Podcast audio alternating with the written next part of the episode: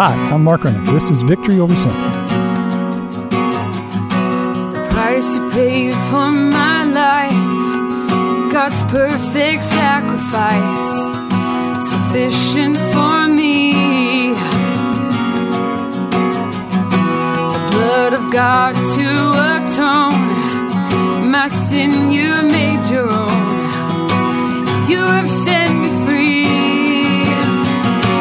You alone have risen, you alone have saved us, you alone have rescued us from the grave. Glorious your reign now, all creation cries out, you alone. Good Saturday afternoon to you, Treasure Valley. My name is Mark Rennick. This is Victory Over Sin. The first part of this show is we tell you what Victory Over Sin is and who funds us. Victory Over Sin is funded by the Southwest Council for St. Vincent de Paul here in the Treasure Valley. And what we do, what we're mandated to do, if you will, is to let you, the listener, understand what it's like to be on parole and to come out of the prison system. Uh, we take that role very seriously and we do it in a couple different ways. One is this radio show that has been going for almost two and a half years now. If you go to the archives of KBXL or if you go to Systemic Change of Idaho, you can see all the shows that are listed there and you can listen to them. It is a nice group of work, if you will, in terms of addressing people who are friends of the people who we call returning citizens, and agencies that support them, uh, government officials, elected officials, even for that matter. Uh, and it's a good collective view, let's say, of people who help people who are returning citizens. It's an interesting thing. It's a good work, uh, body of work, if you will. Uh, we also do a PowerPoint that we will present to any service group, any church, any business for that matter, in which we will come out and present a 20 minute PowerPoint presentation, which is delivered by a returning citizen themselves. And what that does is highlight the issues that affect those of us who have come out of incarceration, specifically here in Idaho. Because we contend that you, the general public, do not know what it's like to come out of prison, nor what how much of an issue that is in your tax dollars, and how big of an issue that is here in the state of Idaho. So the cool thing about that is, is that you'll see this returning citizen kind of stand up a little prouder, a little stronger, because they're talking about something they've experienced, and then you can ask that person questions. Hopefully, everybody learns a little bit more about the pr- process. Like I would assume that many of you do not know that in this country there are 70 million people with a felony conviction. That's a major number in terms of the nation. And here in Idaho, we're in the top three per capita of people who incarcerate uh, our population. So we're way up there. We've got a lot of people in prison. We have a lot of people on parole. And we're anxious to share that information with you, and we do that. One of the things we do that you can come by our offices, which are at 8620 West Emerald, Suite 140, and that's in Boise, corner of Benjamin and Emerald, if you will. Come by there between 9 and 12, and you can pick up an offender resource guide. We've just updated it, it's got 40 pages in it. And that is like a resource guide for people getting out of incarceration. Come by and pick one of those up, and that might help you or somebody that you know that needs resources for getting out of incarceration.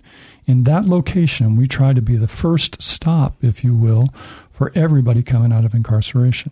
Everybody on our staff has been incarcerated everybody understands the system, and so it's a good link for people to connect with as they get out of incarceration. You will also find, if you've been listening to me over a period of time, that we have a strong association with a national organization called Just Leadership USA. And what they do is take incarcerated people and make better leaders out of them. We're going to get to talk to a lady today who is a cohort with me on the project and is also a fellow, and I'm excited to do it. And I think we'll save some of that explanation for when she's here in just one minute. The United States has the highest percentage of its population in prison in the world. That's one in 200 Americans are currently serving time in a federal or local prison. As of May 2017, Idaho has 8,223 men and women incarcerated and another 17,201 on probation and parole. So, upon release from prison, who works with these individuals and families to help them transition back into our community? This is done by what we call Returning Citizens Resources juices and coffee shop. We offer them a cup of coffee and some resources and information to help get them on solid footing with their faith, their recovery, and to begin their new life as our neighbor. It's designed for the offender's first stop from the institution. If you'd like to help us help them, please contact Mark Rennick at 629 8861. That's area code 208 629 8861. And if you're out in the desert needing any help for your transition, we pay for that call. Okay, I am excited to have my friend from St. Louis, Stephanie Regagnon, here. How are you? I'm doing well, Mark. This Great is to a see very special day. Who would have known that we'd be sitting here in studio together? I was, I always thought we'd do it by radio at some point in time, but that's so. I'm so happy to have you here. Stephanie is a leader, an advocate, and a collaborator. She is from Kirkwood, Missouri. And although I hold this against her, she's a Missouri Tiger, eh, which is, and most people know I'm a Kansas Jayhawk. So we've actually overcome our differences and become pretty good friends over time. Yes. Tell me a little bit about Stephanie and your background uh, about yourself. Sure. Well, first of all, thank you so much for having me. in Oh, no, this is an absolute pleasure. Delight for me. Boise, Idaho. Beautiful Really, Boise. really a great spot. Um, yeah. So my name is Stephanie Regagnon, and I actually work in agriculture and have for close to 20 years, which is what brings me to Boise. Is actually my my real job, what I call my real job. Um, but Mark and I met, and and I also work in the space of criminal justice reform, and specifically through a foundation I started. Um, my mother and my family experienced a particularly tragic and eye opening experience with the justice system. And um, it was through that experience I decided to get more involved and to start an organization that helps um, children of incarcerated individuals. And the name of that organization is? Ava's Grace Scholarship. Tell us about that because you've done tremendously successful. Well, thank you. Yes. So we give college scholarships to children who have or have had an incarcerated parent, and they are for use at four year institutions, two year associate's degrees, and even trade and technical schools. Through 2018, we have sponsored 40 different students and committed over 800,000 in funding. And in 2019, we will surpass $1 million in committed funding. Amazing. It's um, it's really been an honor. Yeah, you. I just to watch you kind of grow and and all that, and the well, I've only known you for a couple of years now, but to watch how that's grown, that's just really really special. Yeah, the story that got you to Just Leadership USA. Do you mind sharing any of that, or Absolutely. okay? Because you were uh, to be a part. Just Leadership USA is designed to enhance the leadership skills of people who have been incarcerated, and you're one of those rare sort of exceptions where you weren't incarcerated. Do you want to share a little bit about that? Absolutely. So um, I had been following the work of Glenn Martin for quite some time. You can't really be in this space and not not know of Glenn. And I really admired the work of Just Leadership USA. And as I had gotten to a point in my life where not only did I want to continue to focus on the children, um, because it is it is so true that if we invest in children, we can literally stop cycles almost dead in their tracks. Um, I wanted to continue to do that, but I also knew that I had a pretty unique voice in the space of criminal justice reform. Um, I'm white, middle class.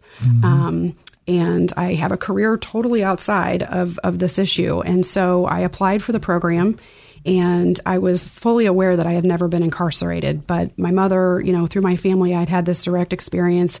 I had also had my own run ins with the law, but had just never been incarcerated for them. And I was really aware of the fact that had I been from a different part of the country, if I looked different, if my socioeconomic status had been different, that I may have been incarcerated for those things. And so that's what brought me to the application and then this truly life changing experience.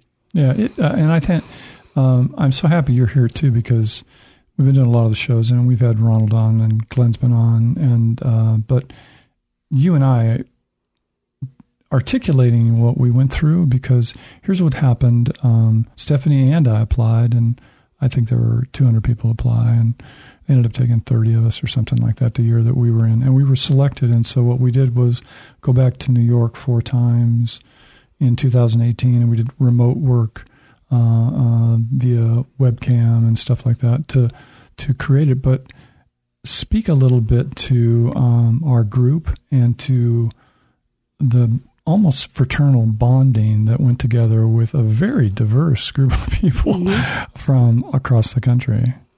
So, as I mentioned, I was at a place where I really wanted to to use my voice for the greater good, but I was pretty unsure of myself in that. And um, that experience gave me the confidence um, to not only use my voice in, in different ways and perhaps use it louder than I had been, but it also gave me a nationwide network of individuals who know what we have all been through, who are experiencing different challenges with nonprofits we've founded, with people we're serving, um, helping us get connected to funding and you know other key stakeholders. And there really is like a brotherhood, sisterhood bond between our classmates and, and this broader alumni community that I frankly wasn't expecting. I was in it for the leadership development. Yeah, and I I'm, I'm like you. I just I sat in a room in, in one of the emerging leader uh, groups in Chicago about three years ago, and I was telling Stephanie that before. And it was like suddenly I was in a room with 45 people who had been incarcerated, and I felt this is it. I, I've found this, and I remember people struggling and lobbying to get into the next class or whatever. I'm thinking, what are they talking about? And uh, some of those people are in our class, and um, it was such a powerful situation, but I knew I wanted to be a part of it. And I can't speak enough to the fact of what it changed. It changed you dramatically. It changed me dramatically. And I almost think it changed everybody who's in the group dramatically. Some people almost, we lost a couple in our group, which is unusual. But we had, we had an issue. I think we could talk a little bit about our issue. We had an issue in that the man who founded the organization resigned just as we were kind of coming on to the start of it. And so there's a real allegiance. She mentioned Glenn Martin, who uh, Stephanie l- feels great admiration for, and I just absolutely love. He's dynamic individual, and suddenly he wasn't there. And so we were that first fellowship that, wow, that was, we had to work through that. And it took a year almost to do it, didn't it? It did, and I have to give a lot of kudos to the staff of the organization, Absolutely. specifically Ronald and Alumni Outreach, Yep. for really keeping us all intact. I do think it, um, you know, if there are silver linings to these kind of things, it is that our class was then extremely close. Yep. And, you know, to just sit in a room full of people where you can really be yourself and say your biggest insecurities and Yeah. feel supported anyway is life changing. And so the whole model of getting folks together who have had common life experiences and letting them share best practices and share their insecurities and experiences Mm-hmm. to use that to make everyone better and empower people to be better. Um, the model itself, I think, is is truly and transformational. We, we followed a leader, David Mensa, who's an executive coach kind of out of Seattle, who did it so well under such difficult circumstances. And he's just a talented, unbelievably talented man anyway. hmm And to thrust us into there, and uh, the quality I learned from him, I think one of the strongest ones is the ability to wait for somebody to figure it out. Because we would sit in, he sits in these sessions where he would ask me a question or Stephanie or anybody for that matter, and then everybody else around us would want to answer the question, and he would just say, "No, no, no, no." Mark will get it. Stephanie will get it, and uh, it's very difficult to do. Do- do- Does that? uh, Well, I've been very fortunate in my agriculture career to be part of professional development organizations and experiences. I've always worked for managers, and now I believe I am a manager that believes in the development of people. Um, so part of me thought it might be another experience like that, and to say that it was different and more is is truly doing a disservice to the experience because.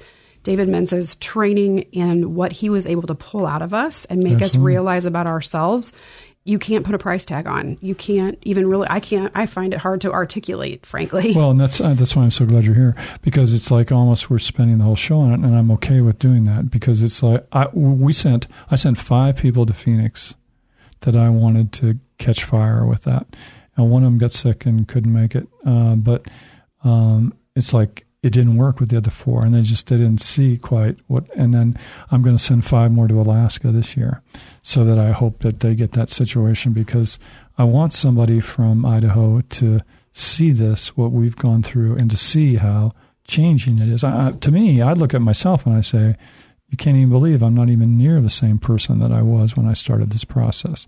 And I owe that in part to the the things that were put in motion for me to be there, and the experience of, you know, taking the crazy Christian from Idaho and, and throwing him into this group in New York City, which are a very diverse group of people, uh, and uh, putting me in that that entity, if you will, and then watching what happens. And for somebody like David to see the diversity of all of us, and I mean, I cannot say how diverse in terms of personalities, in terms of how they interact with the world and the styles, mm-hmm. and to bring us all together was just dramatic and, and awesome to watch. I, it should have been on tape. The whole thing should have been on tape. I totally agree. I wish um, I took copious notes, but I almost wish I would have been better about writing down certain things that people said because not only was David truly insightful and many of our panelists and speakers, but the things that our classmates said Absolutely. that I don't even think they realized were no, so I profound. I know they don't. Yeah, I know they don't.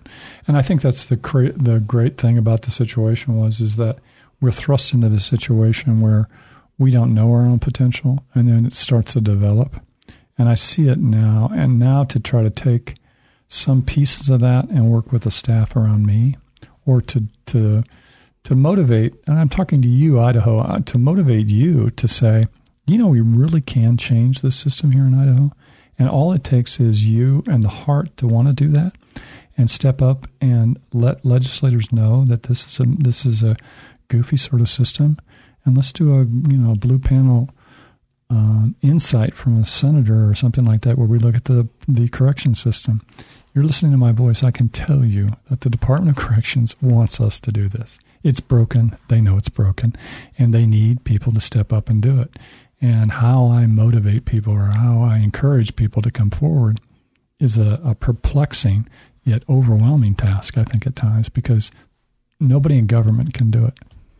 Well, I truly believe this in my heart and soul. There are people that have been working on issues of justice and equity in the system for decades and lifetimes. And, you know, I've been paying attention and involved for about 15 years.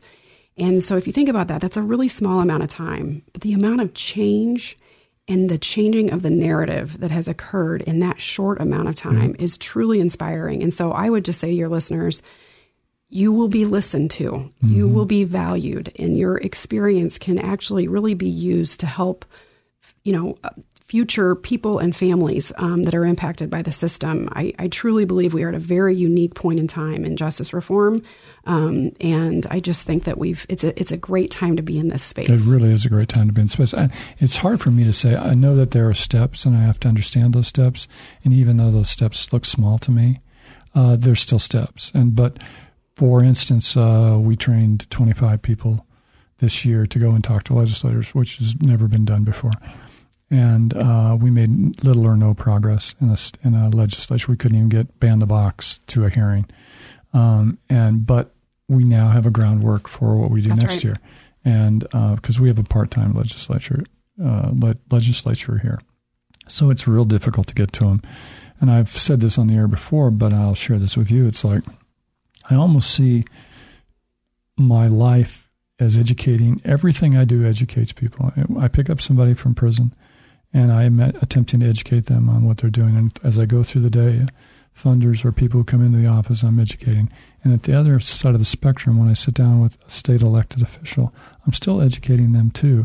The thing that's surprising to me is that the legislator knows about as much about the Department of Corrections as the man or the woman who just came out of the Department of Corrections mm-hmm. and they don't know how to fix it. Mm-hmm. No one knows how to fix it. But if you keep talking about it and if you keep bringing it up, somehow we're going to, you know, they're eventually going to say, let's let's talk about this.